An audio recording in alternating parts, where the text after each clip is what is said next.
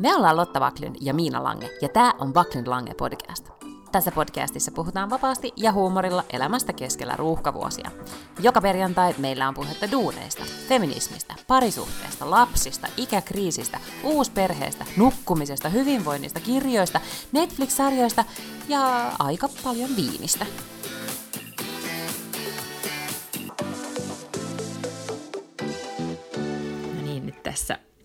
Tässä taas tämä viikon podi alkaa ja oli tosi hyvät jutut ennen kuin aloitettiin nauhoitus. Mitä sulle kuuluu? Pitääkö meidän puhua niistä uudestaan vai? Ei tarvitse, sä voit itse valita, niin. mitä sä puhut. Mutta siis tota... Kä- kävin siis Miinalle tällaisen niin kuin lyhyen äh, rakkauselämäpäivityksen läpi, joka ei ollut niin lyhyt, tai olihan se nyt ihan aika lyhyt, mutta kaiken näköistä, joo. Tiedätkö, kun Jay-Z laulaa, että I got 99 problems, but a bitch ain't one of them. Ja mulla on niin 99 problems and boys are all of them. ja etenkin näinä aikoina, niin well played. Nythän tietenkin tämä niin. herättää valtaisesti ne. kysymyksiä, mutta me ei nyt ehkä sitten vastata niihin, tai sitten joku toimittaja voi soittaa sulle ja kysellä. Eikä että... anneta ymmärtää, että mä olisin jotenkin pelimuija, koska se on väärä analyysi. No ajaa, no mun mielestä se on kuitenkin, no tosi kohtalaisen On nyt hiljaa, kun ne toimittajat soittaa kohta. Niin, okei, okay, ja, ja. Mä leikkaan Mut pois tämän kohan. okei, okay, aloitetaan sitten alusta. Mm. Ei, ei no. kun jätetään tämä. No niin. no niin, no mutta sitten kerro sun viikosta. Sä olit just tullut salilta, sekin teki vaikutuksen. Olit salille eka. Mä olin, no mä todella olin salilla eka, koska mä olin siellä niinku rynkyttämästä ovea kahdeksaa yli yhdeksän aamulla, mutta sitten se ei aukeutunut ja sitten mä googlasin ja kävi ilmi, että koska tänään on helatorstai, niin ne avaa vasta kymmeneltä. Joten mä olin tavallaan salilla eka, mutta ne ei päästänyt mua vielä sisälle. Sitten menin kotiin odottamaan, koska onneksi sali on toisella puolella katua. Ja sitten menin takaisin kello kymmeneltä ja jumppasin siellä reippaasti 11 asti. Ja nyt on tässä juttu sillä sun kanssa. Sali aukesi oikeasti jo viime viikolla, mutta sitten mä olin Nutrilet kuudella silloin, niin silloin ei oikeasti voi niin kuin, treenaa, koska mm. eihän niin kuin, ihmisillä ole mitään energiaa silloin. Niin, tota, niin nyt sitten äh, tällä viikolla on taas käynyt, ja se on hassua, siellä jaetaan tällaiset, ei, ne ei ilmeisesti ollut pakolliset, koska siellä oli monet, jotka oli ilman, mutta siellä jaetaan tämmöiset niin kertakäyttökumihanskat mm-hmm. ihmisille. Ja sitten jokaiselle on oma tämmöinen desifiointisuihkepullo, jota saa kantaa mukanaan siellä, että sitten suihkuttelee menemään kaiken, mihin erehtyy vähän koskemaan tai jonka päälle hengittää. Mutta ei ole siis suusuoja tai sitä hengityssuojaa vielä tarvitse olla. No ei, mutta mä en tiedä, voiko ne, voiko ne laittaa salilla semmoista pakolliseksi, koska ajattele, kun jengi, jotka on jossain juoksumatolla tai, tai cross mm. tai kuntopyörällä, että jos ne niin vetää ko- kovaa treeniä, niin eihän siinä saa kunnolla henkeä sitten. No ei saa, ei, totta. No mutta siis eh, mahtavaa, sä oot alkanut treenaamaan. Mä voin sen verran keuli, että mä oon yrittänyt nyt vähän juosta. Ja painosanalla yrittänyt, mutta kyllä mä oon nyt juossut. Ja, ja se onkin yllättävän raskasta. Se ei ollutkaan ihan niin No se on yllättävän niin. raskasta, mutta juoksemisessahan on se hyvä puoli, että siinä kehittyy tosi nopeasti ja se on tosi mitattavaa. No niin, sieltä tulikin hyvin motivoivat lauseet tähän alkuun. No to, se mm. on totta. Mä juoksin aikoinaan sykemittarin kanssa, nyt mulla ei ole sitä. Ehkä mä kaivan sen. Ehkä ei nykyään enää ole mitään sykemittareita, jollain kännykällä pitäisi mitata itseään tai jotain. Niin ja toisaalta mm. sä niin näet esimerkiksi, että jos sä juokset vaikka puoli tuntia, niin pääset sä niin pidemmälle tänään, kun sä pääsit eilen, tai, tai niin mm, kauan sul kestää ensi viikolla juosta viisi kilsaa, jos sul kesti näin kauan tällä viikolla. Et siinä ne on mun mielestä jotenkin tosi konkreettisia, koska sitten kun käy salilla, niin sitten se on vähän silleen, että no, että mä tein tämän saman treenin kuin aina, niin tuntuuko tämä niin vähän vähemmän vai vähän enemmän, vai oliko tämä vähän raskaampaa vai vähän kevyempää. Tiedätkö, että sitä ei pysty mittaa ollenkaan yhtä hyvin kuin juoksua? Totta. No, mutta siis eh, sä oot kyllä selkeästi nyt ollut tästä niin tämmöinen, sä oot oikein aktivoitunut, jos sä oot kerta oikein käynyt salilla. Kun mm, kerta kaikki muuta. paikat Mutta mut kyllä mä sanon, että kun sä sanoit, että sä oot al- alkanut treenaamaan, niin se oli ehkä vähän niin kuin yläkanttiin ja optimistinen niin ilmaisu tästä mun salilla käymisestä. No, mutta no joo. Pääset tekemään jotakin, koska nythän on, ja siis onneksi olkoon teillä on sen tämä salit auennut. Sehän on mahtavaa. Joo, ja mä luulen, että tämä oli vähän niin kuin osittain siitä silkasta ilosta, että voi liikkua jollakin muulla tavalla kuin tuolla sairaan Ulkona. ruuhkaisella mm. töillä lahella kävellen. Totta. Ja luin, että Helsinkiin on myös suunnitella jotain jättiterassia Senaatin torille ja niin edelleen ja niin edelleen. Että kovasti siellä ollaan Sanos muuta. Paikkoja Pakko antaa, ja siis mm. tietenkin kaikki, jotka on kuunnellut tätä podcastia, tietää suuren rakkauteni entistä esimiestäni kohtaan, mutta et kyllähän siis Janne Vapaavuori nyt tekee niin kuin todella hienosti. Se avaa koko Senaatin torin, ja sitten se myös sanoi sellaisessa haastattelussa, että nyt niin kuin me panostetaan oikeasti siihen, että ei tehdä asioita helvetin vaikeaksi, vaan päinvastoin nyt niin kuin kaikki hartiavoimin helpottaa kaikkea tällaista avaamista, että esimerkiksi joku ravintola haluaa puistoon kasvattaa tai niin kuin perustaa terassiin, niin siitä ei tehdä sellaista niin kuin järjetöntä rumbaa, vaan, vaan niin kuin paljon kevyemmällä lupamenettelyllä voidaan laittaa pystyyn tällaisia väliaikaisia erilaisia terasseja ja muuta. Tämä on mun mielestä niin kuin tosi hyvä, paitsi että se on niin kuin hyvä signaali kaikille kansalaisille, että hei, kohta niin kuin koittaa paremmat ajat ja nyt voi taas lähteä vähän niin kuin turvallisesti juhlistamaan muiden ihmisten kanssa ja hengailemaan tonne ja kuluttamaan rahaa, niin sitten se on mun mielestä myös sellainen tosi hyvä signaali niille ravintoloille ja yrittäjille, että et oikeasti me jeesataan nyt, että me tehdään myös kaikkemme, että teillä on mahdollisimman hyvät mahikset päästä taas jaloilleen. Joo, ja, ja nyt ehkä niin kuin mun, jos nyt otetaan nopea tämmöinen koronapäivitys tähän alkuun, niin, niin pikkasen nyt on ollut vähän masentuneet tunnelmat tällä Ruotsissa tällä viikolla. Ei voi väittää, että olisi ollut, niin kuin, en mä tiedä, siis se niin kuin henki tai fiilis kaikesta päätellen näinä aikoina muuttuu tosi nopeasti myös, jos oma mieliala heittelee ylös ja alas, niin myös kansakunnan mieliala kaikesta päätellen voi mennä vähän niin kuin ylös ja alas. Tai ainakin tulkitsen kansakunnan mielialaa nyt niin, koska nyt tällä viikolla on tullut aika paljon tämmöisiä niin kuin huonoja uutisia Ruotsille, että oli näitä väkilukuun suhteutettuna se joku kuolinmäärä olikin yllättävä iso ja sitten ei ollut näitä vasta-ainetesteissä niin oli vain niin reilu 7 prosentilla vasta-aineita Tukholmassa ja ja sitten oli, muuten, sit oli tämmöistä epäilyä, että ruotsalaisia aletaan hyljeksimään, koska muut maat on, niin kuin, tiedätkö, jotenkin paremmalta tolalta ja niin kuin ajatelleet tätä asiaa ehkä enemmän tai tehneet toisin, ei välttämättä ajatelleet enemmän, mutta tehneet toisin, niin entäs jos sitten Ruotsi, Ruotsin tämä tapa niin, niin herättää niin paljon niin kuin, vastustusta tai kammoa niin, että kaikissa muissa maissa voi matkustaa keskenään, mutta sitten me jäädään tänne eristyksiin yksinämme, kun ei olla, otettu, se... ei olla pelattu samalla tavalla kuin muut. Mm. Mutta mä olin myös yllättynyt siitä, että, että just tänäänkin oli Hesarissa, se itse asiassa liittyy johonkin ihan toiseen uutiseen, se liittyy siihen, että kuubalaisia lääkäreitä on jotenkin siellä tosi paljon ja niiden lääketieteellinen koulutus on tosi tosi hyvää ja aina kun tapahtuu joku tällainen kansainvälinen katastrofi, niin kuubalaisia lääkäreitä jotenkin lähetetään. Ne niin kuin myy, se valtio myy niitä kiinalaisia, ei kun kuubalaisia lääkäreitä esimerkiksi tsunami-alueelle tai niin kuin tällaisiin massakatastrofeihin. Nyt niitä esimerkiksi lähti vissiin Italiaan ja Espanjaan silloin, kun oli ne kaikkein vaikeimmat ajat. Mm. Niin siinä sen artikkelin yhteydessä kerrottiin, että, että missä maassa ne on just ollut näitä, niin kuin eniten näitä kuolintapauksia per per tota, niin, niin, kapita, niin oli jännä, että se oli siis niin kuin Espanja, Italia, Belgia, Yhdysvallat ja Ruotsi. Joo. Ja, no siitä ei täällä tietenkin ihan hirveästi ole puhuttu, mutta, mutta tota, huomaa selkeästi, että, että nyt semmoiset vähän niin kuin kriittisemmätkin äänenpainot saa taas enempi ehkä palstatilaa kuin vähän aikaa sitten. Mm. Et en tiedä niin. Ja sitten ehkä mä luulen, että myös selkeästi tämän kansakunnan mielialaa kyllä masentaa aivan hirvittävästi se, että ei pääse reissuun. Että ihmisille on nyt, val, niin kuin, tiedätkö, valaistunut se, että kesällä ei liikuta mihinkään. Ja tällä hetkellä ohjesääntö on, että tai suositus, että oliko se nyt 1-2 tunnin automatkoja voi tehdä kotoaan ja that's it. Ja, ja nyt ihmiset sitten miettii, että okei, mitä tässä nyt voisi tehdä. Tukholmassa ei vissi enää niin kuin veneitä saa vuokrattua niin kuin mitään veneitä kesäksi, koska kaikki venevuokraamat on myy jo ei oota. Mm. Ja niin kuin nämä saariston paikat alkaa olla ihan täynnä, että sitten on niin kuin, sit vähän vaikeaksi menee. Niin tämä Joo, kansakunta, mut... joka lähtee reissuun heti, kun koulun mm. kello soi, niin, niin tota, niillä on selkeästi nyt vähän vaikeaa. Tai Tätä, meillä. M- Mä nyt... Musta on kiinnostavaa, että sitten kuitenkin Finnair esimerkiksi aloittaa lennot, oliko se heinäkuussa siis niin kuin aika moneen eri kohteeseen, muun muassa Aasiaan, mutta siis myös kaiken näköisiin tällaisiin Kanarian saariin tai tällaisiin. Niin, joo, siis mun on hir... mä en nyt yhtään tiedä, että mä, mä en ole sitä seurannut niin tarkasti. Kun mä jotenkin ehkä itse ajattelin, että kyllä tästä, ja nyt tällä viikolla mulla on ollut semmoinen olo, että ei tämä sittenkään tästä. Et... Mm. Et en tiedä. Tota, ja siis kyllähän se matkustaminen yhä monessa paikassa on kuitenkin nämä tällaiset karanteenisuositukset. Totta kai eihän niitä nyt mikään niinku supo ole tuolla valvomassa ovella, että jos sä käyt Kanarialla, että oot sä kaksi viikkoa sen jälkeen himas vai et.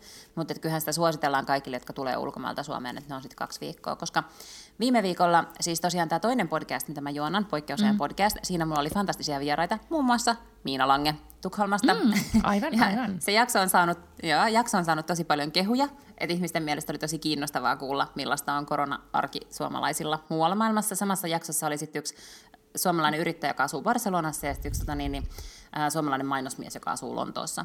Ja hän just mulle sitä sanoi, että, että kun hän oli vähän miettinyt, tai oli tarkoitus, että hän lähtee käymään Suomessa tässä joihinkin, niin kuin varmaan toukokuun, kesäkuun aikana, että, että jos täällä ensin pitää olla kaksi viikkoa karanteenissa, kun hän tulee Lontoosta, ja sitten hän voisi niin kuin sen kahden viikon jälkeen sitten tavata ystäviä ja sukulaisia, ja sen jälkeen hän lähtisi takaisin Lontooseen, niin Lontoossa on ihan sama tämmöinen kahden viikon karanteenisuositus, joka tarkoittaa, että se ikään kuin pätkä söisi häneltä viisi viikkoa, jos hän haluaisi täällä viikon olla. Niin joo joo, siis ei siinä ole mitään järkeä. Ja ehkä pointti on se, että haluaisi nähdä ihmisiä ja sitten ei voi nähdä. Niin. Niin. niin. Joo. Mutta en mä tiedä siis, me, mm, että mitä me edes tehdään kesällä, en mä tiedä. Mutta eilen ilmoitettiin, että, että toi uimastadion avaa ensimmäinen päivä kuudetta, joten siltä osin mä luulen, että lapseni kesä on nyt pelastettu. Niin, ja siinä varmaan aika monet muut ajattelee ihan samalla tavalla, että ruuhkaa voi pukata. Mm, totta. Mm. No mutta siis meillä, ää, mun hansi on nyt kuitenkin se, että jotenkin kesäkuun alussa nämä sanoo, että okei, että menkää sitten, niin että kotimaan matkailu on ok, koska tavallaan siitä, siitä on nyt kuitenkin puhuttu niin paljon, että sanois, että ehkä ne sitten kuitenkin sanoo, että joo, mutta tota, en tiedä. Täällähän ei ole ollut mitään tuolla siis, täällähän ei ole ollut mitään sellaisia suosituksia, että pitäisi jäädä kotiin tai yhden tai kahden tunnin etäisyydelle, vaan, vaan on just puhuttu siitä, että varmaan kotimaan matkailu nyt nousee tosi paljon tämän kesän aikana. Ja mä oon ainakin somessa bongannut, että tosi monet on esimerkiksi vuokrannut autoja kesäksi, että ne on nyt sitten vaan niin kuin sillä asenteella, että ok, että niillä on nyt auto kaksi kuukautta, että sitten voi ees tehdä jotakin tällaisia retkiä Suomessa. Niin, ja siis mun somekuplani täytti myös tämmöisistä mihin mennä saaristossa ketjuista, joihin niin kuin sadat ihmiset osallistui ja, ja kommentoi. Mm. Että on tota...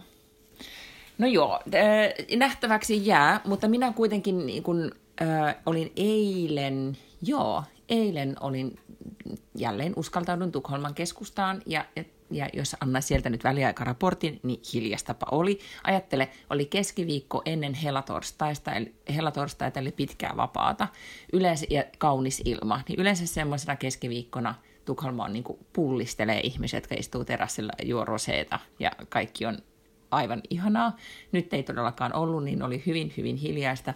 Kävelin Hötoritin ohi, jossa on nämä kuuluisat kukkakioskit tai tota, myyjät, mm. koko tori täynnä kukkia niin mä jouduin siis ostamaan kukkia, ei vaikka en ollut ajatellut ostavani kukkia, koska ne oike- mua kävi niin sääliksi. Mä juttelin yhden myyjän kanssa ja sanoin, että tämä on oikeasti niin kuin, että eihän niin kuin, ei näin hiljasta niin kuin, ollut ikinä, tämä on ihan kamalaa. Mm. Ja niillä on kuitenkin kauhea määrä ihania kukkia, joita ne myy sitten tokikin halvalla. Mutta se, en mä tiedä, se tunnelma ei kyllä ollut kauhean, kauhean nostattava. Toki sitten kävi myös esimerkiksi Enkoolla, ja, ja tota, isossa tavaratalossa ja pyörin vähän kaupoissa, niin, niin tein semmoisen havainnon, että, ja etenkin Enkoolla se konkretisoitu, että shoppailuhan on itse asiassa on joukkueurheilua tai niin kuin kilpavarustelua, tai se, että jos sulla on tavaratalo täynnä ihania kevätvaatteita. Siellä oli alennusmyynnit käynnissä. Siellä oli myyjiä enemmän kuin asiakkaita. Ja se oli tosi, tosi mm. ihania vaatteita, koska tänä keväänä muoti on mun mielestä on ihania kukkamekkoja ja kaikki, on, niin kuin, kaikki näyttää tosi kivalta. Ehkä myös johtuu siitä, että en ole käynyt kaupoissa pitkään aikaan. Mutta yhtä kaikki, niin ei tehnyt mieli niin kuin, ostaa. Toki ajattelin, että no mä oon varmaan landilla koko kesän tai kotona. A, mä en tarvitse vaatteita. Ja, ja sitten B, koska kun ei kukaan muukaan osta, niin miksi mä ostasin? Tiedätkö vähän semmoinen, niin kuin, että no, että tämä ei ole enää hauskaa, kun, kun tässä ei ole semmoista, että okei, toi osti ton topin, toi näyttää kivalta, niin mä haluan kans tommosen topin. Joo, ja sitten niin. kun tämmöisessä lähitulevaisuudessa ei ole mitään sellaisia niin kuin realistisia mestoja käydä näyttää niitä vaatteita missään, niin kuin tavata ikään kuin ketään niissä vaatteissa, niin jotenkin on vähän sellainen, että mitä varten, siis eihän mulla nyt yleensäkään, kun jos me ostaa jotain, niin mä ajattelen, että uu, nimenomaan noissa juhlissa tai tuossa paikassa mä käytän sitä.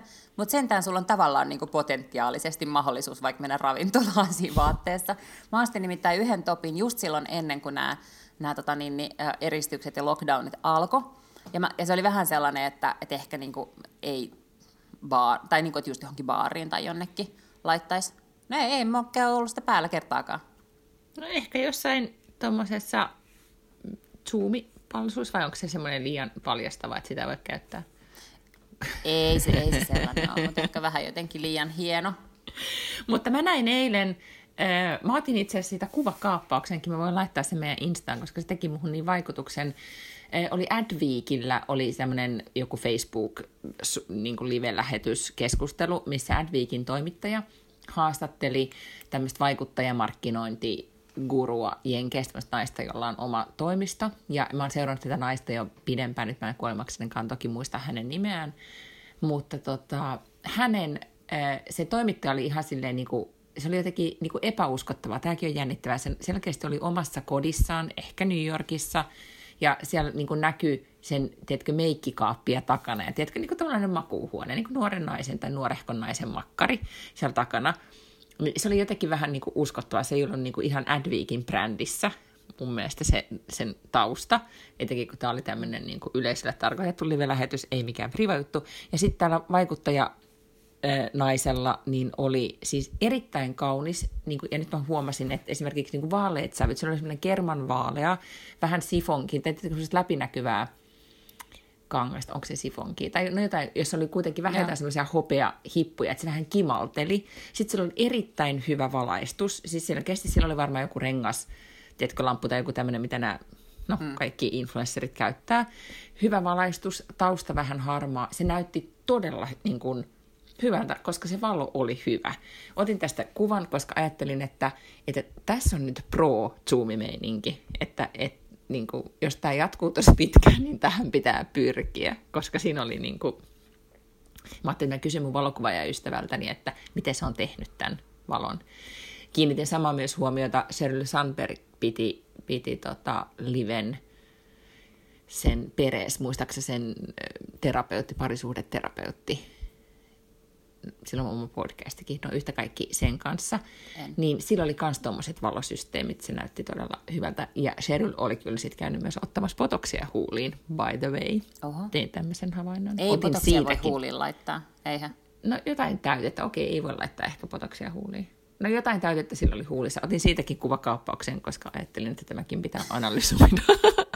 Silloin Tukholma huuli. Niin, silloin Tukholma huuli. Mutta, tota, mutta siis, niin siitä tuli mieleen, että, että niin kivan näköisiä paitoja, niin niitä kyllä vielä voisi ostaa, koska niitä näkyy, mm. ne näkyy ruudussa. Se on totta, se on mm. totta, joo, kyllä. Mutta ei tehnyt kyllä mitään, mitään tota, niistä ihanista mekoista, joita siellä oli, niin mieli ostaa.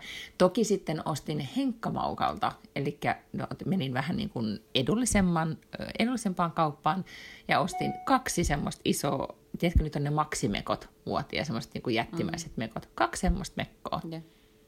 Ja sitten päätin, että näin no, mä ne on varmaan sit... hyviä. Niin, niin mä oon sitten landella. Ne laahaa maata ja menee sotkuun ja lapsi tiputtaa niin. jätskiä niiden päälle, mutta I don't care. Ostin myös bikinit. Meillä oli viime perjantaina oli Crystal Snown, Sampo Marjomaa ja Ulla Virtasen kanssa tällainen valheiden ilta, eli suora lähetys Toosa TVn Facebook-sivulla, missä me pelattiin sellaista peliä, että yksi arvas ja kolme muut kertoi tarinan elämästään, mutta yksi valehteli. Eli me oltiin niin kuin etukäteen arvottu puolueeton arpoja, arpoa, että kuka meistä valehtelee. Ja sitten ne muutkaan ei siis tiedä. Niin sitten Sampo oli pukeutunut, sillä oli joku frakki päällä ja mirrikaulassa ja kaikkea. Et mä luulen kanssa, että mä ehkä, ehkä nyt sitten meillä uudestaan perjantaina, siis huomenna, niin varmaan ei kun tänään, kun tämä podi tulee ulos, niin, tota, niin illalla kello 19 Suomen aikaa on siis tuossa TVn Facebook-sivulla taas live-lähetys, niin ehkä mä laitan sitten sen mun uuden paidan sinne. Se vaikutti tosi kiinnostavalta konseptilta. Eikö olekin, että on joku TV-ohjelma, joka liittyy, joku, toi on joku olemassa oleva konsepti? Joo, on. Ja tota, Suomessa se meni joskus sellaisella nimellä kuin Kuutamolla, mutta siitä on siis 20 vuotta varmaan aikaa tai jotain 100 vuotta. Mutta, mutta Briteissä se menee yhä vieläkin sellaisena kuin Would I Lie to You? Ja niitä jaksoja löytyy YouTubesta, ne on tosi hauskoja. Se on niin kuin paneeliohjelma. Siellä on muutama, onko siellä niin, että on kapteenit, jotka on aina samat ja sitten siellä vaihtuu ne vieraat? Mm-hmm, okay. Eli jokainen meistä siis sanoo yhden väitteen ja sitten se arvaa ja saa niin kuin, ruveta kyselemään taustoja siitä tarinasta. Ja to, ne muutkin saa tietysti, ne kaksi muutakin, jotka ei ole arvaajia, saa kysellä sitten niin kuin yksityiskohtia siitä tarinasta ja sitten yrittää arvata, että kuka on valehdellut. Onpa kuumottava. Niin on. Siis sille, joka valehtelee. Mutta okei, okay, no. Eikä, siis huom, mun täytyy ehkä katsoa toi nyt siis huomenna illalla, mua kiinnostaa. Tää. Sä oot myös tuottanut muuta sisältöä, tai siis e, osallistunut erilaisiin muihin tämmöisiin e, korona-ajan tempauksiin. Mikä tämä oli tämä erottinen novellihomma? Aa, kuule, tota niin, niin toi Jan Erola, joka on Punatähtien siis solisti ja viestintäkonsultti varmaan, ja onko hän jonkun, mun mielestä se oli joskus jonkun kustantamon kustannuspäällikkö. Sitten Salla Nasarenko, joka on tota, Öm, mikäköhän hän olisi niin titteliltään? Se on kirjoittanut, se kirjoitti esimerkiksi Noimannin elämäkerran ja, ja on kirjoittanut sellaisen kirjan kuin Ihana kiihko, seksistä ja himosta, olikohan se ihana kiihko. Mutta hän on mm-hmm. myös, siis tekee nyt väikkäriä ja ollut, olikohan se Lääkärit ilman rajoja vai joku tämän samantyyppinen organisaatio, niin sen toiminnanjohtaja, mutta on mun mielestä nyt niin kuin, sitten kirjoittaa, tekee vaan sitä väikkäriä. Niin, tota, niin he yhdessä olivat ideoineet tällaisen Rakkautta koronan aikaan projektin, joka siis joukkorahoitetaan ja julkaistaan omakustanteena. Ja sitten ne on pyytänyt erilaisia ihmisiä sinne kirjoittamaan eroottisen novellin. Mutta se tulee menee niin, että ne on julkaissut siis listan kirjoittajista, meitä on siinä kymmenkunta kai, ja, tota, ja sitten ne kuitenkaan siinä kirjassa ei ilmeisesti julkaista nimen kerran, vaan sitten se on vaan niin kokoelma novelleja, mutta ei tiedetä, että kuka on kirjoittanut minkin, mm, minkäkin. Aha, minkin. Mä oon varmaan se, joka on kirjoittanut sen huonoiten suomeksi. minkin. Mm. No mutta onpas tota, tämäkin kiinnostava konsepti, mutta siis ootko kirjoittanut jo sen? En, en. Mm-hmm. Mut Mutta se alkaa olemaan mun päässä. Ei, se, se on vasta, vasta juhannuksena pitää olla valmiina. Mutta kyllä mulla, siis aika nopeasti silloin, kun äh, siihen mua pyydettiin, niin kyllä mä sit, niin ennen kuin vastasin ihan varmasti, tai vasta, ei, mä vastasin heti joo, mä oon just sellainen, mutta kysytään tästä, mä oon sille ehdottomasti, ja sitten mä rupean miettimään sitä juttua, ja sitten jossain vaiheessa mä oon silleen, fuck, no nyt tämä on pakko tehdä, mutta, mutta silloin mä kyllä niin kuin alkuun jo rupesin vähän miettiä, että mä kirjoitin sitten jo seuraavan päivänä vähän sellaiset, että voisiko se olla tällainen, ja sitten sanoin joo. Onko se sellainen sinkkuäiti ja, ja tota, että onko se niinku Tinderissä, olisiko joku semmoinen? E, ei, ei, tämä, ei tämä ollut mikään tällainen niin kuin dokumentaatiokirja. tota, ja, joo, tosi erittäin, erittäin innostava. Ja nimenomaan, pitääkö se liittyä siis äh, koronaan jollain tavalla? Siis niin kuin siihen, että on suljettuna jostain? Vai onko se vaan niin kuin, koska no, se nimi on ainakin... koronan aikaan? Joo, mulla se ainakin liittyy kyllä. Mm ei, ei niin kuin mitenkään siihen sairauteen aktiivisesti, mutta tähän ajankohtaan, missä mm-hmm. me eletään tämmöisessä kummallisessa todellisuudessa. Joo, ja itse asiassa no, toihan vähän sama kuin se New York Timesin Modern Love-konsepti, niin nehän etsi kanssa korona-ajan mm. rakkaustarinoita, mutta sitä mä en ole kyllä kuunnellut. Pitääkin kuunnella, että onko se saanut jotain uusia tarinoita sinne aikaiseksi. No, Joo, no entä sitten, onko se itkenyt tällä viikolla, koska viime viikolla puhuttiin siitä itkemisestä. Onko se ollut parempi, tunnetasapainoisempi niin. viikko? Nyt mä en ole kyllä itkenyt tällä viikolla. Joo, en mäkään. Enpä ole mä oikeastaan ost... ehkä itkenyt. Mä ostin Mutta en ole kyllä kattonut myöskään oikein mitään. Olen mä sitä TikTokia kyllä kattonut. Mm, niin joo, no se ei välttämättä ehkä itkitä. Mä ostin siis laatikkoviiniä. Jo... Itkettää vai? Miksi? Joo, no siellä on joskus ihan sika semmoisia koskettavia tarinoita ja semmoisia. Ei se haittaa, että ne on tietysti 15 sekkaa. E- ehtii itku tulla 15 sekunnissa. Mm-hmm. Okei, okay, no joo. siis mun täytyy ottaa, mä otan sen nyt tehtäväksi tänä viikonloppuna sen TikTokin. Mä mm. siivoan mun puhelimeni niin, että sillä on tarpeeksi tilaa, jotta mä voin ladata TikTokin. Mutta siis mä ostin laatikkoviinin, ja, ja se on niin kuin, pitänyt mut niin kuin, tavallaan tunnetasapainoissa tämän viikon. Mä oon ottanut yhden tai kaksi lasia illassa ja hirveän niin kuin, tasapainosta meininki on ollut. Hyvä, kuulostaa todella terveeltä tavalta itsellään. Niin? Ei vaan. Tota, mä just mietin, että itkikö mä sitä katsoessa. Kyllä mä taisin sitten kuitenkin itkeä, koska muistaakseni mä viime viikolla aloin katsoa sitä äh, Hollywood-sarjaa, Joo. josta sun joku ystävä oli myös kiuhkonnut, että se on hyvä.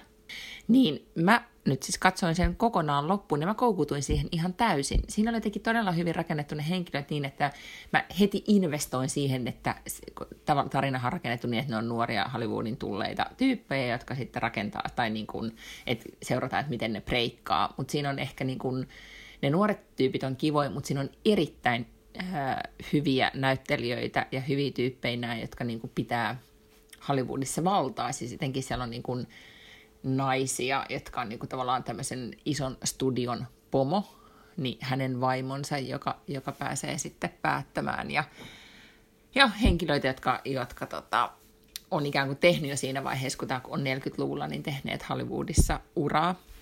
Ja, ja siinä on tosi paljon käsitellään siis äh, homojen ja naisten ja sitten sitten äh, mustien asemaa Hollywoodissa just tolloin.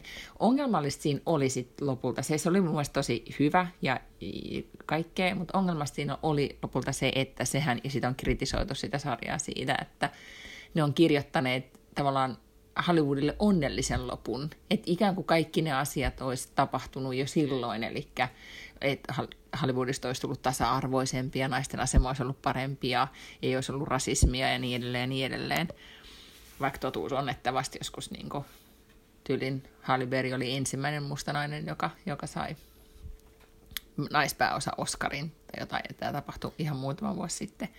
Mutta yhtä kaikki, ja äh, se oli tosi jotenkin ihana, koska oli aivan toisesta maailmasta. Ni, niin kuin kaikki puvut ja no, kaikki tapahtumapaikat ja muut, niin se oli semmoista niin vanhan ajan glamouria. Niin sitten tuli mun semmoinen iltakarkki, ja mä seurasin niin kuin, hyvänä aika tuijotin sen niin kuin muutamassa päivässä. Ei sitä nyt kauhean monta jaksoa ollut, mutta silti. En tiedä, onko se ihan sun juttu, mutta, mutta suosittelen. Koska nyt voin noin sanoa, kun mä katoin sen. Tänään luki Hesarissa uudesta True Crime-dokkarisarjasta, joka tuli Netflixiin. Mm-hmm. Joka liittyy jotenkin siihen, että miten ikään kuin media on vaikuttanut erilaisissa tapauksissa. Mä en nyt muista sen nimeä, mä voin etsiä sen. Mut se on joku tuomittu, heti, joo. J- joo, ja mulla tuli heti mieleen, että se voisi olla semmoinen, mistä haluaisit, tai mistä tykkäisit.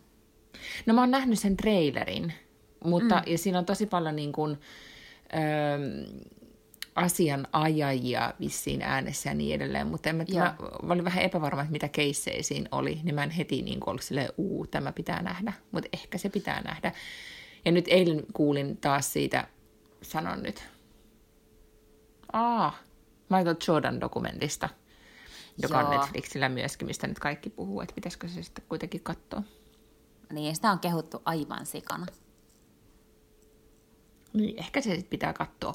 Mutta arvaa, mikä mun, niin kun, äh, tota, kun sä luet elämäkertoja tosi paljon, mä oon ymmärtänyt. Öö, en, en varmaan Ai ollut koskaan. Ai jaa. Miksi mulla on sellainen mielikuva, että sä oot lukenut niitä? Okei. Okay. No, mä jostain syystä, kun mä otin sen Nextorin, niin sit mä sieltä bongasin ton äh, Kirsti Palkkasen elämän kerran ja kuuntelin sen. Ja se, Onko se, se ihan olikin. uusi? Joo, nyt se tuli, äh, huhtikuussa se tuli ulos. Joo. Ja se olikin niin kuin, se oli tosi hyvin kirjoitettu. Mä tai mä, niin kuin tälleen kuunneltuna se oli teki, niin kuin, sitä oli kiva, kiva kuunnella. Siinä oli vähän hauska klangi siinä koko tavallaan siinä äänessä. Ja, ja etenkin se kirjan alku oli tosi tämmöinen niin kuin, kuin suoraan jostain romaanista.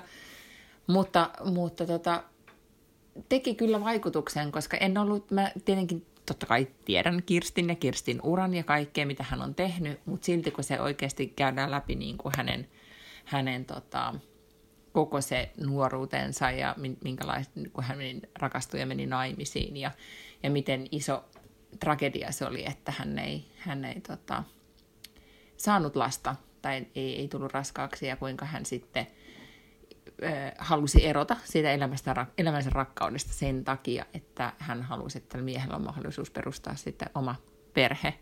Ja miten hän sitten siitä niin kuin päätti alkaa karjeristiksi ja, tai niin kuin alkoi sitten tekemään sitä omaa uraa. Ja miten voi ihminen tahdon voimalla tehdä asioita, niin, niin tota, teki se puoli siinä todella, todella suuren vaikutuksen. Mä jotenkin olin ajatellut, että... No et, niin, en tiedä, ehkä mä olen vaan perehtynyt hänen ihmisenä, mutta se oli kyllä niin kuin vaikuttava. Ei, en mäkään, ja ajattel... en mäkään niin. ole, mutta siis tosi kiinnostavaa pitää ehdottomasti lukea tämä kirja. Ja sitten mä yritin miettiä, että oliko siinä jotain niin kuin mm, tosi isoja paljastuksia, mutta ei. Ehkä, no, tai ensin mä ajattelin, että sitten se Marimekon aika, että onko se nyt sitten niin kiinnostavaa, mutta sepä mm. se vasta olikin kiinnostavaa, koska se kävi yksityiskohtaisesti läpi sitä, että miten, miten tota, toi ihan muotila eh, niin kuin ajatteli, että, tai sai päähänsä, että hän haluaa ostaa Marimekon ja miten ne neuvottelut käytiin ja miten, niin kuin, minkälaista, e, e, tota, minkälaista se Kirstin aika, se oli kuitenkin 20, kerkeskö se 20 vuotta sitä johtaa tai jotain, että miten mm. niin kuin, ää, suuria taiteellisia persooneja siellä on ollut ja miten, miten hän on sitä johtanut. Ja, ja tota, aa, se, joo, suosittelen ehdottomasti. Jotenkin myös näin, koko, kun kuuntelin sitä kirjaa, niin näki mielessäni tietenkin tosi paljon kuvia. Ja mietin, että, että hänen elämänsä on kyllä niin kuin olisi elokuvan arvoinen, ellei olisi tehtykin. Armin, Armin elä, elämästä tehtiin vissiin elokuva, eikö ollutkin? Mutta ehkä Kirstistäkin pitäisi olla. tehdä. Hmm.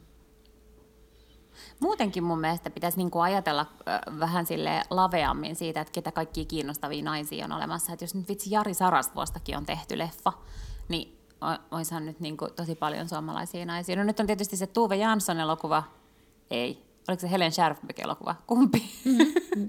Varmaan molemmat on ollut. Miksi mulla on nyt semmoinen ole, että molemmista Eikö nyt ihan elokuva? siis vuoden sisään tehtiin jompikumpi? Mutta oliko se Helen Scherfbeck vai oliko se Tuve Jansson? Scherfbeck tuli nyt Tuve Jansson. niin. Aha, Aivan, okay. ja Tuve Janssonia tehdään, hei, niinhän se varmaan on, koska niitä okay. kuvauksia mm. oli mun mielestä nyt niin kuin talven aikana. Mutta sehän oli ollut sitten sellainen niin kuin taideelokuva, että se oli ollut todella hidas. Et kai niin kuin ihan hyvä, mut, mm. Siis kumpi? No se, joka tuli ulos nyt se Helen Scherfbeckistä kertova elokuva. Niin, aivan, joo. Nyt mä googletin Et nopeasti. Se... Joo, tässä nyt tietysti ollaan tekemässä sitä Tuve-elokuvaa. Joo, joo, niin se oli. Kyllä. kyllä, kyllä, koska ne kuvaa siinä jossain mun lapsen koulun lähellä ja hän oli hyvin närkästynyt, kun he olivat sulkeneet kokonaisen kadun ja hänen piti kiertää kortteli, että hän pääsee kotiin. Sitten yritin sanoa, että äitisi on televisiotuottaja tai ollut televisiotuottaja, että ymmärrystä. Ei, Äiti hän, sulkee hän katuja. Niin, niin.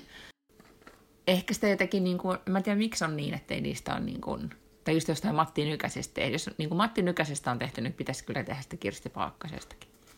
Joo, kyllä. Jotenkin. Miksiköhän se on niin, että ne ei niin, niin tota, innosta tai ei nähdä sitä niin kuin potentiaalia. No yhtä kaikki toi Kirsti-kirja tuli vaan niin kuin, otti, se jotenkin läksy siitä kaikesta tai oppi. Siitä oli se, että, että oikeasti että tahdon voimalla, että kun asian jonkun asian päättää, niin sitten sen tekee. Ja se jotenkin siinä niin hyvä, hyvin sen kuvailee myöskin, että sitten ei katsota taaksepäin, vaan sitten vain tehdään. Niin se oli kyllä niin kuin, ymmärtääkseni hän niin kuin hyvin pitkään vielä niin kuin tyyliin just kävi uimassa meressä ja ui pitkiä matkoja ja tiedätkö, oli vaan että no niin, nyt mä olen päättänyt tehdä näin, niin minä teen. Niin se oli jotenkin inspiroivaa näinä aikoina okay. etenkin kuunnella. Hyvä. Sitten vaan sellainen, niin. Niin aina, mm. aina kun pitää itse tehdä päätöksiä, niin sitten vaan miettii, että what would Kirsti Paakkanen do? Ei kun todella. Siis mä jopa olen nyt sitä tässä, niin kuin, tässä jäi jotenkin ajatuksiin tosi pitkäksi ajaksi se hänen niin kuin elämän filosofiansa ja tapansa tehdä. Se tulee tietenkin siinä koko aika niin kuin taustalla, taustalla läpi, että, että minkälainen tapa hänellä on ajatella ja mit, miten hän tekee päätöksiä tai näin. Ehkä aika paljon siinä korostuu niin kuin mustavalkoisuus, mutta ei niin kuin huonolla tavalla, vaan se, että mm. koska hänen elämänsä oli myös esteettisesti mustavalkoista. Ja myöskin se, että kuinka taitava hän on ollut rakentamaan erilaisia maailmoja ja mielikuvia, ja oikeasti hän on ollut myynti- ja mainosnainen. Että mm. se on mainostamista aikaa Vumenan aikaan, niin oli siinä tosi tarkasti kuvailla, että minkä sisustajan tuolit ja tiedätkö, minkälainen miten magea se toimisto oli. Sitten Kirsti suunnilleen nukkuu lattialla takahuoneessa. Että yli niin kuin, tota, mä en tiedä ehkä näin some-aikoina enää, kun kaikki on niin läpinäkyvää, että miten, miten tota, semmoinen onnistuu, mutta ehkä, ehkä tota, sillä, miltä asiat näyttävät, on edelleenkin tai on ihan valtaisa merkitys, niin sen Kirsti, Kirsti kyllä ymmärsi. Näin. Mutta mitä muuta mä en ole sitten kerännyt kyllä lukea tällä viikolla. Tai edes kuunnella kauhean määrän podcasteja, mutta ne samat vanhat. Mä oon jotenkin jäänyt johonkin semmoisen koukkuun, että mä kuuntelen aina ne samat. Niin, mä, sama juttu. Ähm, kuuntelen joo samat podcastit, mutta olen ehkä vähän yrittänyt purkaa, kun tietysti sit niitä keräytyy ihan sikana, koska kuitenkin tilaa tosi montaa podcastia, ja sitten niitä vaan niinku tupsahtelee aina sinne iTunesiin ja sitten ei niitä ehdi kuuntelemaan. Ja sitten vaan niinku, pitäisi Mari Kondota, tiedätkö, niinku oma podcast-jono myös. Silleen, niinku, että does this bring joy to me? Ja ellei välittömästi, niin sitten luiskaa turha tilailla kaikkia tollaisia, koska sitten ne vaan niinku clutter sitä sun puhelinta.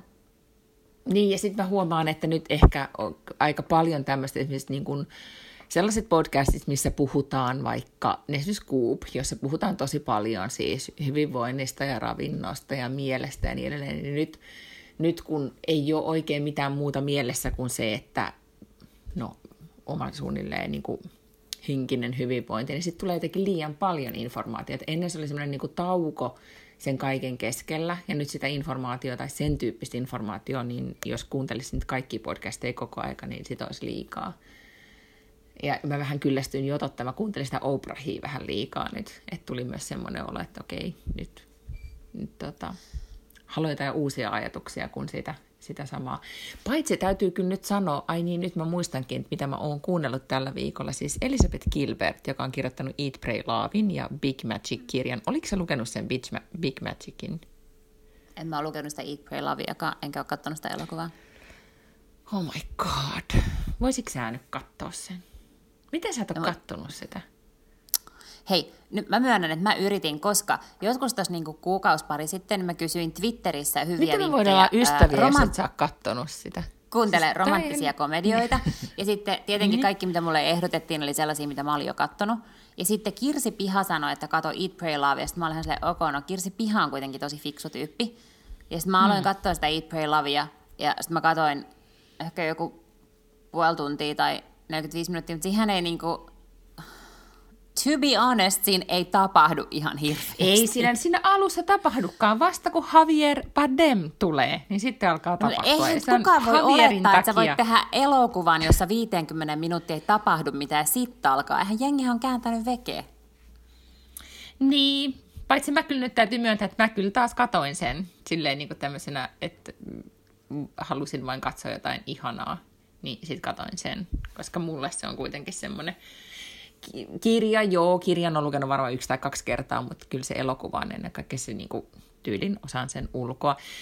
En edelleenkään aivan varma, että oliko Julia Roberts oikea henkilö pääosaan, mutta, mutta se kun se pyöräilee balilla ja, ja törmää Javieriin, niin kyllä mä menin balille ja toivoin, että törmäisin Javieriin. En oh toki törmännyt.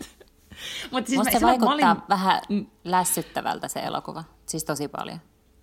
No se voi olla. No, mutta siis kun mä olin palilla siis joku kymmenen vuotta sitten vai niin tota, mähän istuin siellä, mä muistan elävästi, kun olin saapunut sinne, sitten menin, mikä se nyt on se Ubud on se paikka, missä tämäkin nyt oli sitten se vuoristokylä, missä kaikki vaan joogailee ja syö viherruokaa. Niin menin siis sinne ja tota, istuin sen paikallisessa kahvilassa, kun piti miettiä, että mihin menen yöksi. Ja sitten katselin ympärille, niin ulkona satoi vettä. Niin siinä kahvilassa istui neljä niin kuin mun ikäistä, reilu niin kuin 30 40 välillä olevaa naista. Ei ne kaikki lukenut sitä Eat, Pray, Love-kirjaa, mutta tiedätkö, se oli ihan suoraan, mm. niin kuin, että kaikki olemme täällä, koska, koska tota, Elisabeth Gilbert käski tulla tänne. Samalla, samanlainen no. meininki. Valaistuitko? Tapahtuiko jotain No dramaattista? joo, siis siellähän kyllä mä sillä, joo, sillä reissulla mä kyllä valaistuin. Eli mulla on siellä niin kuin mun elämäni niin kuin, niin kuin tavallaan vaikuttavimpia kokemuksia on ollut se, että mä, oon niin kuin, äh, mä asuin semmoisen, siis mä kävin siellä koko aika joogassa, tai niin kuin koko aika, mutta erilaisissa meditaatioissa ja joogassa ja näin. Siellä on niin kuin montakin kivaa joogapaikkaa, mutta sitten siellä oli semmoinen iso joogakoulu. Ja itse asiassa tarina menee näin, mä olin siellä ensimmäistä kertaa valilla mun ystäväni kanssa, kun me mentiin, käytiin Taimaasta siellä niin pari-kolme päivää kääntymässä vaan. Ja, ja sitten mentiin just sinne Ubudiin silloin. Ja silloin, ehkä me oltiin pidempään kuin pari-kolme päivää. No ehkä viikko. Ja me oltiin siellä Ubudissa vaan niin kääntymässä, ja silloin mä halusin jo mennä sinne joogakouluun, jonka nimen mä nyt kuolemaksenkaan muista, joka on siis viidakon keskellä jotenkin. Niin mä kävin siellä silloin joogassa. Ja tota, tällä keskellä päivää mun ystävä kävi sitten tämmöisessä jossain hoitolassa, siellä on erilaisia tämmöisiä kylpylöitä, vai miksiköhän niitä nyt sitten sanotaan, mistä on tämmöisiä perinteisiä monilaisia hoitoja. Mä menin sinne joogatunnille, ja tota, sen joogat, niin kun aloin, niin kun loppuvaiheessa sitä joogatuntia itkee ihan hulluna ja, ja ihan silleen niin kuin lohduttomasti. Ja sitten mä sitä itkua loppumaan ja sitten se tunti loppuu ja sitten mä vaan seison siellä ja tuijotan niin kuin viidakkoon. En tiedä, mikä henkinen valaistumiskokemus tämä nyt sitten on. Ja, ja sitten se jooga-opettaja, sellainen ihana nainen, ehkä ole amerikkalainen, niin tulee siihen, että, että hi dear, että miten sä niin kuin voit. Ja sitten mä sanon, että tämä on ihan kauheata, että mä en pysty niin kuin lähtemään niin kuin täältä tai että mua vaan nyt itkettää tosi paljon. Ja sitten se halas mua ja sanoi, että tiedätkö, että, et, ja sitten se oli ihan kuin elokuvasta, koska se sanoi, että, että, että mä tiedän ja että lupaa itsellesi, että sä tuut tänne uudestaan takaisin.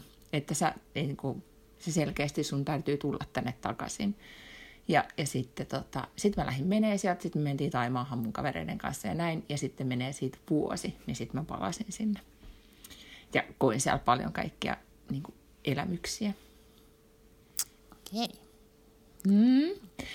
Äh, sä et ole yhtään vakuuttunut. Mä yritän miettiä, että miten mä voisin vakuuttaa sua lisää sen Ubudin elämyksellisyydestä. Ei. Mutta se on ehkä se, sen takia, että sehän on, se on tosi uskonnollinen paikka. Siellähän on niin kuin tosi paljon temppeleitä ja ihmiset aktiivisesti harjoittaa sitä paikallista uskontoa, joka en todellakaan nyt taas tiedä, mikä se on. Mutta tota, mutta mä asuin siellä sitten niin sen Upudin ulkopuolella, ää, tai niin kuin, että se ei ollut ihan niin kävelymatka, vaan sinne vissiin piti mennä autolla, tällainen golfkärryillä piti mennä sinne. Ni, niin tota, sieltä hotellista ja aina kyydin niin semmoiselle temppelille, mistä sitten niin kuin esimerkiksi pystyi kävelemään sinne joogakoululle ja niin edelleen. Niin kun mä oon, kerran mä oon tullut illalla sieltä joogasta, että oli jo pimeetä ja se hotellin niin joku kuljettaja tai whatever odottaa siellä temppelillä. Niin tota, ja sitten me ollaan lähössä, niin, niin sitten se sanoo mulle, että tota, et jäädään tähän hetkeksi katsomaan. Niin sieltä tuli sieltä temppelit semmoinen kulkue, ja oli niinku valilainen ihan tumma yö tai musta yö, ja sitten tuli semmoinen kulkue, missä ihmiset, ne oli täysin valkoisiin pukeutuneita, ja ne kantaa lyhtyjä, ja niillä oli niiden semmoisia varjoja, mä en tiedä, semmoisia valilaisia päivänvarjoja se oli todella, todella vaikuttava. Ja sitten se sanoi, että, että, niin kuin, että, että, tota, että täällä tapahtuu aina tämmöisiä niin kuin maagisia asioita, että kannattaa jäädä, niin kuin, tai miten divine asioita, että näitä aina kannattaa, niin kuin, kun näitä näkee täällä Ubudissa tai Balilla, niin sit pitää pysähtyä katsomaan. Mm-hmm. Että näin. Voisin kirjoittaakin tästä Eat, Pray, Love sen kirjan, koska olen... Joo, kirjoita. Kyllä en aja sua nyt tylsistyttää enempi näillä jutuilla. Mutta siis tota, mut Eat, Pray, Love-kirjasta, niin, niin äh, kun Elizabeth Gilbert on kirjoittanut myös Big Magic-kirjan, joka on, kertoo luovuudesta, jota monet sanoo, että se on parempi kirja, että se on enemmän niin kuin tietokirjatyyppinen tai niin kuin, kuin, kuin Eat, Pray, Love, joka on fiktiota. Mutta mä tykkään Elizabeth Gilbertin aja, tavasta ajatella, ja kun se oli Oprahin vieraana, ja mä kuuntelin sitä, niin mulle tuli semmoinen että äh, mä haluan kuunnella enempi tätä. Ja sitten mä kuuntelin tosi monet podcastia, missä hän on ollut vieraana niin kuin viime vuosina. Ja, ja hänellä on kyllä jotenkin todella, hän on jotenkin kauhean paljon työstänyt itseään ja elämäänsä, niin, ja hänellä on hyvin selkeitä ajatuksia, niin niitä on, niitä on ilo kuunnella. Mm. Mä luulen, että, että luovuus onkin tosi paljon kytköksissä siihen, että sä joudut olemaan keskenäs omien ajatusten kanssa. Ja nythän me ollaan vaan sit sellaisessa elämäntilanteessa, että meidän on pakko lähteä just johonkin helvetin viidakkoon, että, saa, että joutuu niin pakotetusti Joutui ennen tätä kaikkea. Niin, mutta siis kyllä mä mm. niin kuin esimerkiksi, mä en ole, mun ei koskaan tarvinnut lähteä mihinkään tollaselle, koska mä oon tykännyt matkustaa yksin, mutta kun matkustaa mm. yksin, niin sä oot niin kuin koko ajan yksin, siis aamusta iltaan, että vaikka vaik käy niin kuin museossa tai komediaklubilla tai jossain, niin sä oot kuitenkin siis silleen niin kuin ajatustes kanssa yksin, että sulla ei ole koko ajan jotain kaveria tai, tai somea tai jotain, joka niin kuin, tai podcastia tai jotain, joka ikään kuin tykittää sulle sitä sisältöä, vaan sit sun on pakko kelaa, ja mä jotenkin yhdistän tosi vahvasti niin kuin sen, että mä matkustin tosi paljon yksin siihen, että mä esimerkiksi niin kuin tein komiikkaa ja kirjoitin paljon silloin. Ja sitten sen jälkeen, kun sä saat lapsia, niin sä et vittu ole ikinä yksin niin kuin missään Se enää on elämässä. niin totta. Mm. Toi on ja totta, ei koska... Niinku, niin. mm. Et sit, sit varsinkin, kun ja mä nautin siis äärettömän paljon sellaisista työmatkoista esimerkiksi, että mä sain lähteä yksin. Tai jos oli muita ihmisiä, jotka oli menossa samaan paikkaan, niin mä aina varasin itse ne lennot, että mä vahingossa joutuisi istumaan niiden vieressä. Tai että mä jopa voisin mennä toisella lennolla. Ihan vaan sen takia, että olisi niinku hetken sellaista jotenkin yksinään olemista tai sellaista. Mm.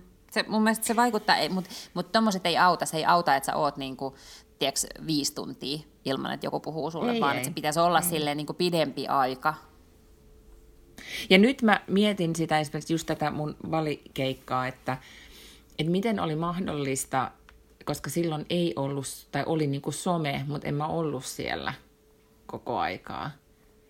Ehkä, että oli varmaan Instagramiin, mä olin just mennyt, mutta ei sillä, niin kuin, eihän se ollut mitään nettiyhteyksiä tyyliin tai just ehkä siellä joogakoululla, mutta että mä oon ollut siis, esimerkiksi mä muistan yksin syömässä iltasin ja vaan katellut ihmisiä. Ja nyt se tuntuu siltä, että et, et miten mä niin kuin pystyisin tekemään niin. Mm. Et mulla on semmoinen kuva, kun mä oon ollut siis, siellä on tota, Ubudissa on semmoinen ihana ravintola, onko semmoisen ihme vesiputouksen päällä, mikä, mihin mä menin sitten viimeisenä iltana, että halusin kokea elämyksen. Ja siellä oli toki tosi paljon vaan rakastuneita pareja ja minä. Mutta sitten mä pyysin sitten tarjoille, että voiko ottaa musta kuvan, kun mä oon tässä. Ja sitten mä olin tosi tyytyväinen siinä. Niin kuin ihan niin kuin elävästi muistan, kuinka onnellinen olin siinä, että olin itsekseni tässä ravintolassa syömässä. Ja ihan mm-hmm. itsekseni, eikä, eikä ollut puhelinta. Ei, joskus mulla oli kirja mukana, koska sitten on vähän semmoinen, että niin kuin, jos käy aika tylsäksi, niin sitten voi lukea kirjaa. Mm. Mutta niin. nyt kun alan miettimään, niin, niin se onkin just sitä, että on itsekseen. Se, mä en usko, että sinne viidakkoon varsinaisesti tarvitsee mennä tai upudiin tai mihinkään, vaan että on Ei, on ei, niin koska mä luulen, että mä oon saanut tosi paljon tätä samaa ihan vaikka niin kuin Manhattanilla. Mm. Ja sitten yksin matkustamissa on ihanaa, se nyt tuleekin kauhean matkustuskuume ja ikävä Manhattanille, koska no niin. mä muistan, kun mä oon ollut niin kuin just New Yorkissa itsekseni kosmoaikoina – ja sitten mennyt just niin kuin aikaisen aamulla lähtenyt sinne, sanon nyt, noho, soho, niin mm. sinne ja e, alas. Ja ollut siellä jossain kahvilassa istumassa. Ja sitten joku tulee vaan viereen juttelemaan ja sitten jutellaan. Mm. Kerran kun mä olin Manhattanilla, niin tota, yhtäkkiä sieltä vaan pitkin viidettä avenuetä tuli Polish Day Parade, eli sielläkin voi tulla tällaisia maagisia paraateja yhtäkkiä aivan kuin tyhjästä, ja siellä oli siis varmaan niin kuin 40 000 puolalaista ja karmea mekastus ja niin kuin punaista ja valkoista, ja se oli kyllä hämmentävää. Joo. Niin, pitää mennä jonnekin. Ehkä riittäisi, niin kuin, mä, mä ymmärrän tuon, tai niin tuo yksin olo, mutta niin, että sitten on jossain muualla kuin pois kotota, koska nyt kun mä olin yksin silloin, niin kuin muistelen sitä nyt lämmöllä, kun muut olivat tota, leireilemässä ja olin yksin kotona ja olin puutarhatöitä tein ja join viiniä, niin se on eri asia. Niin Koska on, mä kuitenkin joo. kuuntelin ja sitten mä, huom, mä kuuntelin koko ajan jotain äänikirjaa ja se ei ole kyllä sit hyvä. Sitten ei tule niitä ajatuksia, jos nyt ei puhutaan siitä niin kuin, oman ei äänen ja kotona sä oot kotona oot liian paljon kiinni sellaisissa tietyissä rutiineissa, ja vaikka, et sä, niin kun, vaikka sä antaisit itsellesi luvan ikään kuin olla tekemättä mitään, niin sitten on kuitenkin, että sä tyhjennät jonkun astianpesukoneen tai katsot, että mikä on pyykkitilanne ja muuta tällaista, että pitäisikin olla sellainen, tai niin kuin, että täällä keksii koko ajan tekemistä, koska se hienous, kun on matkoilla, on, että sun on ää, pakko ikään kuin from scratch keksiä kaikkea tekemistä. Se on totta. Ja paras ikä, niin jos mä mietin sitä, että ei välttämättä tarvitse olla yksin, mutta semmoisen niin parhait muistoi kes, niin kuin kesälomilta silloin ennen aikaa lapsia, toki joka on nyt elän elämäni parasta aikaa, koska lapset ovat ihania yms, niin, tota, niin silloin kun oltiin lomalla tyttöjen kanssa jossain vaan, niin kuin, tiedätkö, Etelä-Ranskassa maatiin hiekkarannalla, ja sitten kun ollaan luettu jo kaikki muotilehdet ja lehdet ja kirjat, mitä on mukana, tai ei jaksa lukea, kun on niin kuuma, ja sitten maataan vaan siinä eh, aurinkotuolella, ja sitten puhutaan kaikkea, mitä mieleen juolahtaa, niin sit, niin kuin, silloin on myös tosi niin kuin, sy- semmoisia keskusteluita, mitä sä et muuten edes käy, koska tälle, jos nyt näkee ystäviä tai jossain Zoom-puhelussa, niin että se kerkee syventää niitä juttuja niin syvälliselle tasolle, kun, mm.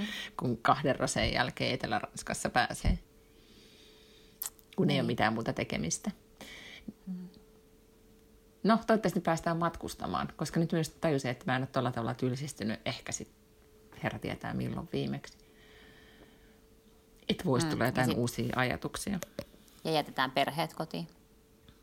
Niin, mulla, mä siitä täytyy kyllä sanoa, että mä fantasioin nyt siitä, että mä mietin, että voiko lähteä, voisiko lähteä viikonlopuksi sitten vaan niin kuin, tai mihin lähtisi, sitten kun tämä kaikki on ohi, että voisi mennä itekseen jonnekin tai että lähtisi vaan sitten ehkä landelle. Mutta ei se ole sama asia, koska sitten sielläkin tulee ei mieleen, että pitää toi, toi huussi maalata tai tehdä jotain. Niin se ei ole. Mutta yhtä kaikki, nyt mä, mulla on listalla nyt se Elizabeth Gilbertin Big Magic, koska sen mä ehdottomasti nyt haluan, haluan lukea, koska tota, ää, niin, sitä on tosi monet näissä podcasteissa kehuivat. Mä varmaan puhuin aikaisemmin joskus, että hän on kirjoittanut myös sellaisen kirjan kuin City of Girls, joka ilmestyi silloin ehkä vuosi sitten. Joo, Joo varmaan vuosi sitten. Mä muistan siitä Joo, paljon puhetta. Joo, ja se, se on myös semmoinen tarina, jota, jota sitten, jos ei nyt joku lukenut, niin suosittelen. Mutta ei ole kyllä Eat, Pray, Love voittanutta eikä Havierin voittanutta. Havierista tulee mieleen, voidaanko puhua hetki miehistä? Ne puhutaan. Hmm. Näitkö, Erityisosaamisalueeni. no niin. Kidding, Minä... koska en tiedä miehistä yhtään mitään, enkä ymmärrä heitä laisinkaan. Tietenkään, tietenkään. Äh, mutta mm. tota, minä olisin halunnut puhua ihan yhdestä lempiaiheestani, äh, Brad Pittin hiuksista. Aa, mä ajattelin, että puhutaan mm. yleisesti jotenkin miehistä jotenkin kiinnostavalla tavalla. Ei, kun mä haluan nyt vaan puhua miesten ulkonäöstä. Mä haluan esineellistää niitä ja puhua niiden hiuksista. Okay. Mm.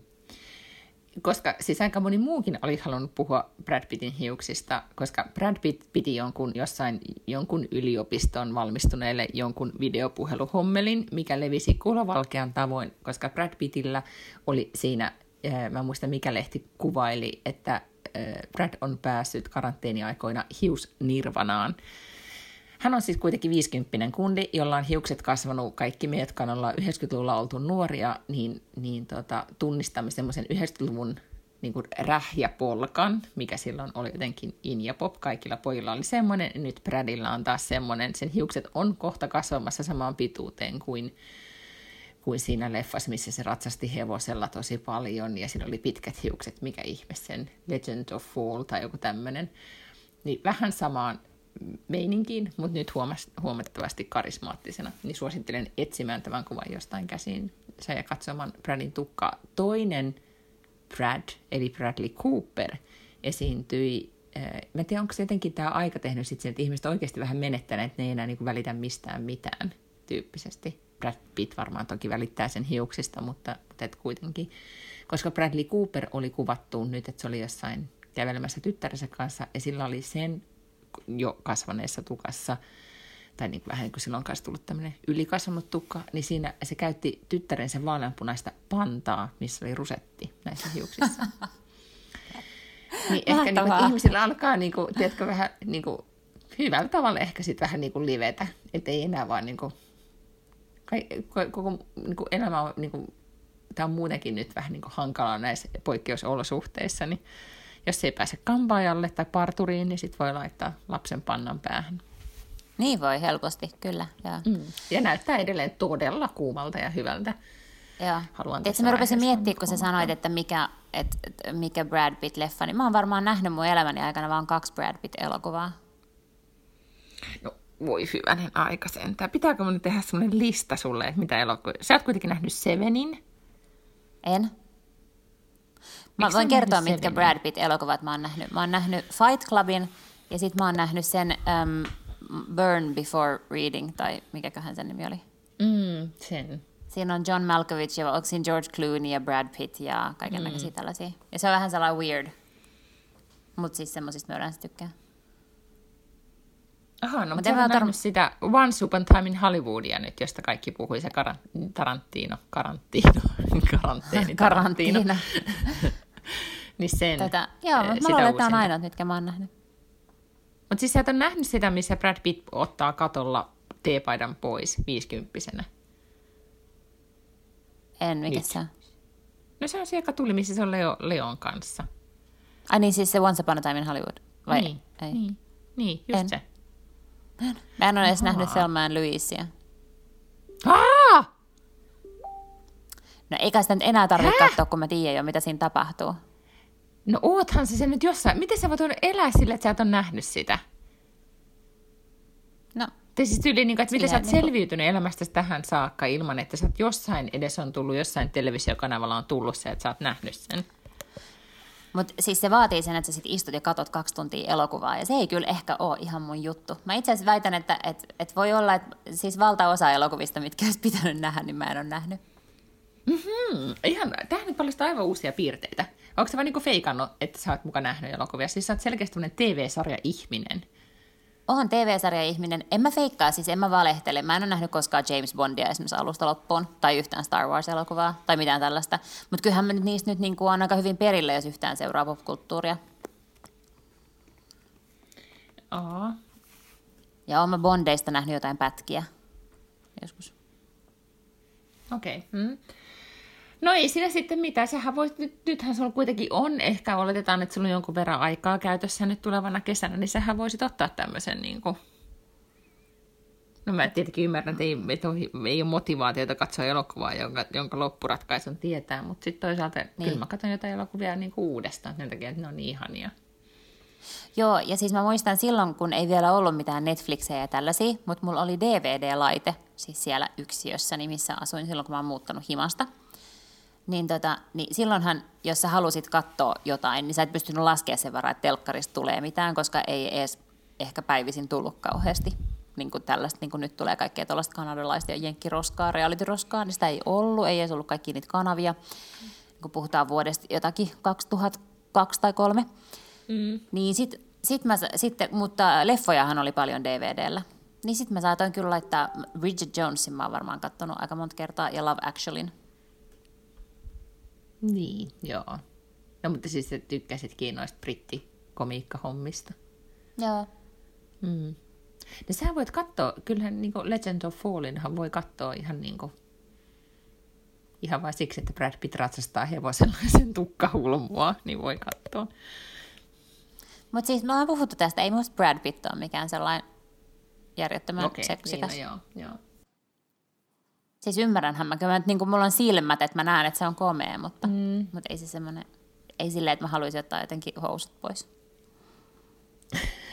Okei. Okay. No, mitä sä oot sit kattonut tällä viikolla? Mitään muuta kuin sitä TikTokia tai Tinderiä? En edes Tinderiä, vaan TikTokia pelkästään. Sä oot nyt Oh vaan sitä, God, että okei, okay, sun... Niin, no todella, koska sun niinku keskittymiskyky muuttuu semmoiseksi 15 sekunnin pätkiksi. Näin on, joo. Ja sitten mun, mun Eiks myös niinku niin? vaatimus Joo. kaikelle hyvälle sisällölle pitää olla semmoinen, että mun pitää tuntea jotain 15 sekunnin sisällä, muuten mä enkin ole kiinnostunut. Eiku just näin. Ja tota, ehkä on parempi, niin joku tämmöinen niin 90-luvulla valmistunut pitkä elokuva ei ole sit sun juttu. Ehkä mun pitäisi lukea joku kirja analogisesti ja sulkea kaikki laitteet. Mm. Mä nyt mietin tätä kuunteluasiaa vielä, että ehkä mä nyt sit alan sit, mutta mä luulen, että mä sen Big Magicin nyt siis ostan ja niin kuin fyysisenä teoksena ja alan lukemaan sitä. Et näin. Hei, me, mm. nyt mulla on, mu- mulla on meille tietokirja-idea, että me voidaan mm-hmm. tehdä tällainen ihmiskoe, missä me matkustetaan yhdessä ja sitten yritetään selvittää, että nouseeko meidän luovuus ja että mitä me ajatuksia se on herättänyt meissä. Oi, mihin me matkustettaisiin? Siis puhuuko se Niin niin kun testataan tätä niin teoriaa, no vaikka sinne Manhattanille. Mm, mutta sitten ei, mat- se ei, mat- sit ei matkustaisi yksin. No matkustetaan eri aikoihin. ei, kun me lähdetään silleen, että mennään, mennään, mennään ensin niin kuin Manhattanille silleen, että mennään sinne tavallaan niin kuin lottamatka Manhattanille ja sitten viinamatka Upudiin. Ja katsotaan, kummassa nousee luovuus. Okei. Okay. Mutta siis pitääkö mun tulla jännä, sinne johonkin et- viidakkoon? Joo, ja sitten se olisikin tosi jännä, että sä olisit kuuntelemassa siellä, esimerkiksi mä oon ollut siellä semmoisessa sakrameditaatiossa, missä semmoisia väripalloja kanneltiin niin kuin mielikuvissa. Piti kannella erilaisia palloja. Niin tota, kun- et sä oisit siellä. Mä niin... Mutta kun toi... mä uskon niin jotenkin siihen, Niin kuin jännä. mutta mä uskon siihen, että niinku, et noi toimii, mutta ne toimii vain sellaisille, jotka haluaa tehdä sitä ja uskoa siihen. Tiedätkö, vähän niin kuin hypnoosikin. Varmaan toimii, Joo. jos on sille pikkasen heikkomielinen ja uskoo siihen. Mutta sittenhän on niinku mahdotonta hypnotisoida. heikkomielinen? mä puhuin hypnoosista. Mutta siis, e, mahdotontahan on hypnotisoida ihmistä, joka ei usko hypnoosiin. mm, totta. Mut sit Niin mahdotonta on niin jotenkin niinku vai, tehdä vaikutusta ihmiseen mielikuvitusväripalloilla, jos sen mielestä se on ihan tosi spede. Se on totta, mutta jos kaikki muutkin kantaa, kantaa pimeässä joogasalissa väripalloja ja joku soittaa tiibetiläisiä kelloja, niin sitten sit yhtäkkiä se onkin ihan niin kuin normi homma. Siis joo, ja varmasti mm. vaikuttava kokemus ja kaikkea sellaista, mutta ihan vitun kauan, pitä, Yeah, kauan right. pitäisi lähteä niin kuin tuollaista varten. Että väripallot kiinnostelis. Mm. Mm. No Ehkä jos, vo- voidaanko me larpata tätä jossain töölöläisessä joogasalissa? Aivan varmasti. Siis mä luulen, että nyt tosi moni ilmoittautuu tämän jälkeen jo niin kuin vetämään chakrajoogaa tiipetiläisten kellojen soidessa sulle. Ja mistä Joo, sitä tietää, varmasti. kun näinä aikoina, siis nyt kun ei voi matkustaa, niin se on kuitenkin pakko kääntyä sisäänpäin, jotta sä löydät oman äänesi ja luovuutesi ja whatever. Ei me nyt voida, jos nyt onkin niin, että pandemiaa pukkaa vielä tovi, ei me päästä mihinkään, niin sitten on parempi, no. että, että tota, se luovuus asiassa- löytyy sieltä niin tiskikoneen ja kirjoituspöydän väliltä. Mutta nythän tämä olisi niinku tuhannen taalan paikka jollekin just joogasalille tehdä sellainen, niinku, tiedätkö, balikokemus. Että kun sä et pääse balille, niin me tuotiin tämä bali sun luokse. Se olisikin kiva. Hmm. Mutta ei sitä, sitä on kyllä tosi vaikea, vaikka olisi miten kasveja ja, ja näin, niin, niin ei se kyllä sitten ole kuitenkaan sama asia. No ei, niin. Eikä sitä nyt voi niinku määrättömän kauan sit laittaa niitä ihmisiä johonkin sinne nurkkaan vaan nukkumaan. Ei voi. Mä ajattelin nyt tuolla kesällä, kun luulen nyt kuitenkin, että me mennään sinne meidän, meidän tota, saareen, niin kyllä mä aion siellä feikata sitä, että mä aion jossain niin kuin, pukeutua kaftaaneihin ja juoda roseita ja leikkiä mä oon sitten jossain niin kuin, Italiassa tai, tai Ranskassa. Mm-hmm. Siis pientä lavastusta. Ei se vaadi varmaan ihan hirveästi. Ei. No mitä se nyt sitten vaatisi? Ei se nyt vaadi kuin, niin kuin jonkun, vähän jonkun kattauksen. Pyydä, että sun, Olispa tätä, semmoisen, niin. pyydä, että sun mies laittaa sellaiset niinku feikkiviikset ja baskerin päähän ja puhuu sulle semmoisella huonolla englannilla. Mm, niin totta. Tai vähän tylysti. Mm, tai silleen, niin kuin, niin, tai silleen flirttaillen. Niin kuin. Mutta se oli siitä kymmenen vuotta aikaa, kun baarimikot flirttaili Etelä-Ranskassa, joten niin kuin, I don't know, ehkä mun pitää, mä voin, silloin semmoinen oma, silloin semmoinen pieni baari siellä meidän tontilla, niin mä voin pyytää, että voitko niin kuin, flirttailla silleen ranskalaisittain tässä ja tarjolla kylmää roseita. Ja aina saisi niin jonkunlaisen ilmaiseksi aina silloin tällöin, ettei tarvitsisi maksaa. Siellä, tota, siellä voisi olla eri maa joka päivä. No niin, tässähän nyt tuleekin tämmöinen matkailukonsepti. Ää, että niin kuin, Jep. tai kyllä. että on, ollaan kuitenkin siellä viikko tolkulla, niin toisi niin Portofino-viikko ja sitten Mm. olisi vaikka niin kuin Ibiza-viikko. Ja Jep. sitten, hmm, tässä olisi selkeästi potentiaalia. Kyllä. En Joo, tiedä. Hei, mä, mun pitää mennä suihkuun, koska mä nyt tulin oikeasti suoraan sieltä salilta. Mutta nyt on jälkihiki ohi. No niin, hyvä. Ja mä menostaan kauramaitoa, koska meiltä on kahvimaito loppu ja mulla alkaa särkeä päätä, jos mä en saa kahvia. Eli tämän tyyppisiä on nyt nämä karanteeniajan ongelmat. Mm, Tsemppiä sinne niin. taas Kiitos yhteen samoin. viikkoon ja sitten me kuullaan ensi viikolla. Muistakaa katsoa Bradin tukka.